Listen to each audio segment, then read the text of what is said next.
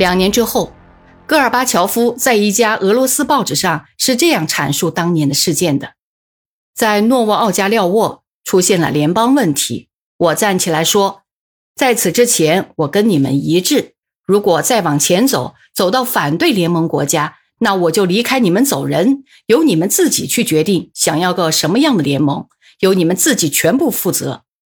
于是我回到自己的办公室。他们讨价还价了一番，又跑来找我。来的是叶利钦和舒什凯维奇，这样才出现了一个联邦制国家的方案。但毕竟还是一个国家，联盟国家被保存下来了。在这一点上，我看到了保存国家的保证。结果到了一九九一年的十一月末，出现了一个更为和解的联盟条约草案稿——主权国家联盟条约。每一个加入联盟的共和国，在该方案中都被称为主权国家。主权国家联盟应该成为一个联邦民主国家，其权利仅限于该条约参加国自愿授予他的权利范围。以下的文字就更荒谬了：主权国家联盟依然是国家，它拥有领土、国籍、立法、行政和司法机构。但主权的宣誓仅为在国际关系场合。在这份草案中，还有许多荒唐的地方，比如草案说，主权国家联盟不具有自己的财产，它的权利是各加盟共和国授予的，联盟机关的拨款程序要经由特别协商等等，有的还完全违背了逻辑。拟议中的国家竟然没有自己的宪法。没有自己的根本大法。现在很难想象，其实我国以及各加盟共和国的某些领导人当年十分清楚，他们在炮制条约的一个又一个方案时，早已心知肚明，他们是在目标明确的为毁掉自己的国家而创造条件。这些只是掩盖他们真正目的的烟雾，而真正的目的就是不惜一切代价。让苏联垮台，让自己完全独立。他们实在太希望在自己的共和国中成为握有全权的主宰了。为了这个目的，他们已事实上走上了犯罪的道路。不过，他们没有想到，类似的情况也会发生在他们未来国家的内部。说来也巧，这种情况正好就在俄罗斯也发生了，也就是在叶利钦说过。你们能吞下多少主权，能拿多少主权好了。为了能使地方吞食主权的胃口消减，真是耗费了不少年月，好不容易才使得俄罗斯免除了解体之危。时间已过了十五年。可是，至今仍然要从国家预算中划拨出大笔大笔经费来给某些俄联邦的共和国，以求摆脱被他们吞噬主权。可是，为什么戈尔巴乔夫能够同意走这条对于国家来说致命的妥协之路呢？现在他到处讲，他曾为一切形式的国家统一而斗争过。我想，这是他在耍滑头。他绝不是这么一个天真的政客，以为只要建立一个虚幻的联盟，就可以把他们看作一个现实的存在了。而且，具有类似政权结构形式和各共和国间相互关系形成的南斯拉夫，就是一个非常鲜明的例子。当时我国的这位领导人是受到什么力量的推动呢？是希望哪怕是名义上保留国家元首的地位吗？或者，并不是为了什么个人目的？而是真的有什么政治动机和打算呢？实在找不到令人信服的答案呐。不管什么动机，最终结果是国家政权垮掉了，各级政府领导一起动手就摧毁了国家。他们在争夺自己大位的时候，根本就不考虑老百姓，局势极度动荡，国家已完全失控。在这种局势下。戈尔巴乔夫于一九九一年十二月三号向我国议会发出呼吁，要求同意主权国家联盟条约。他写道：“这份文件是经过全面考虑和非常认真的分析，并有各主权共和国代表参加，进行长期谈判和认真修改后的产物。各主权共和国的领导人曾不止一次单独或共同讨论过这份文件，审议时也曾多次做出以扩大联邦特色和民主性为目的的彻底修改。我的立场很明确，我主张新的联盟，即主权国家联盟，这将是一个联邦制的主权国家。我希望在你们做出决定之前，大家都能很好的了解我的这个立场，不能再继续拖延了。丧失时间将可能造成灾难性的后果，但时间已经丧失了。当时离别洛韦日森林会见只剩下了五天。为您全景再现苏共垮台历史事件真相，穿越时空迷雾的深刻醒思，叩问各加盟共和国现状与未来，请听。大国悲剧，苏联解体的前因后果。酒气熏天之夜和雾隐迷蒙之晨。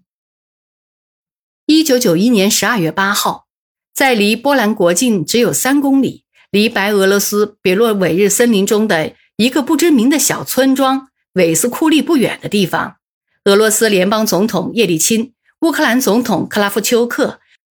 白俄罗斯共和国最高苏维埃主席舒什凯维奇在严格保密的情况下决定解散苏联，成立独立国家联合体。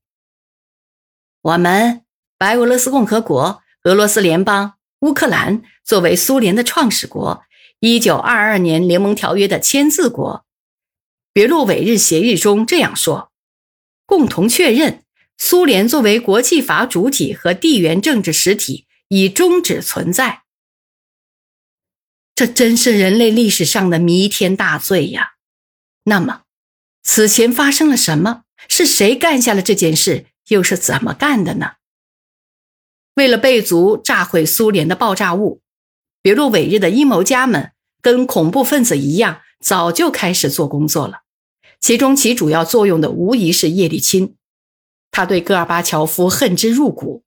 这种恨很快又演变为对整个苏联中央的仇恨，因为要想解除他心头之恨，只有扳倒戈尔巴乔夫和整个苏联政权。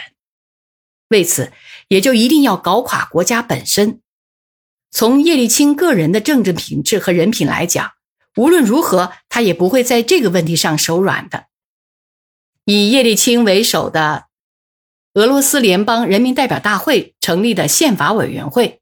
在一九九零年的九到十月间，提交了一份俄罗斯联邦新宪法草案，其中竟然没有提到一句苏维埃社会主义共和国联盟。这件事能发生在苏联被消灭之前的一年多，当然绝非偶然。提起这件事，我想起自己最后一次同叶利钦、哈斯波拉托夫以及我原来的副手希拉耶夫正式会见的情景。后来，生活把这次会见的参加者，其中包括戈尔巴乔夫，不仅分散到不同的方向，而且送进了彼此敌对的阵营。一九九零年十一月十一号，戈尔巴乔夫打电话给我，告诉我他下午约好了要同俄罗斯的领导人见面，先是跟叶利钦单独谈话，然后再有其他人参加。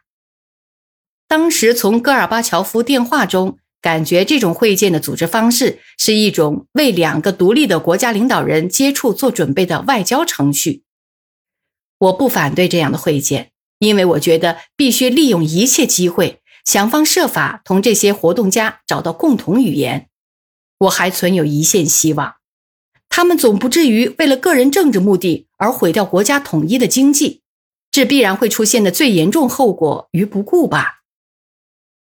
会见预定在克里姆林宫政府大厦三楼国家总统办公室。这个办公室还有政治局会议室和机关工作人员的几个房间，是专门为勃列日涅夫装修的。五点钟时，我上到三楼，哈斯布拉托夫、希拉耶夫和布尔布利斯已经在总统接待室里等着了。我跟布尔布利斯其实并不熟悉。我只知道他也是从斯维尔德洛夫斯克来的，是叶利钦特别信任的人物。我曾在人民代表大会和苏联最高苏维埃全会上见过这个人，这一回是我头一次直接同他发生冲突。在我的眼中，他在国家生活中所起的作用简直是致命的。总会有一天会出现一个好刨根问底的历史学家，他一定会给这个人画一幅肖像。现在在我面前站着的，不。准确的说，是不停的旋转着的这个人，两只眼睛也在咕噜咕噜的翻动着。我不知道当时他为什么会在接待室里，在接受邀请参加会见的人员中，并没有他。总统的同时，也是苏共中央总书记的办公室，经过一夏天，发生了很大的变化。那个时代的公务办公室里的传统家具被撤下去了。换了很时髦的新家具，墙上挂着一个很醒目的苏联国徽，办公桌后面的角落里插着国旗，在一张单独摆放在一旁的更适合于喝茶用的桌子旁，一边坐着叶利钦、哈斯波拉托夫、希拉耶夫，另一边坐着戈尔巴乔夫和我。卢基扬诺夫由于有急事没有出席。戈尔巴乔夫向进来的人通报了他同叶利钦一同讨论如何保持国家完整、推进中央改革、自治共和国分裂行动带给俄罗斯的危险、加盟共和国如何参与中央政府工作等问题，以及俄罗斯联邦经济问题的情况。这一系列问题，我是按习惯记事本中记录下来的。这次会议的气氛，我也忘不了。与会者在解决国家任务方面的思想步调并不一致，他们是一些无论观点还是目标都无法取得一致的人。叶利钦说话的调门提得很高，满是一副胜利者同战败者谈话的派头。这位俄罗斯领导人的手势、表情和行为毋庸置疑地表明，他并没有想要利用这次会见来寻求这个最大的加盟共和国同中央之间的共同语言的意思。而只是想把自己的条件强加给中央。哈斯布拉托夫的立场比较中立，看来作为一个经济学家，他很明白自己的领袖提出的要求有多么荒谬。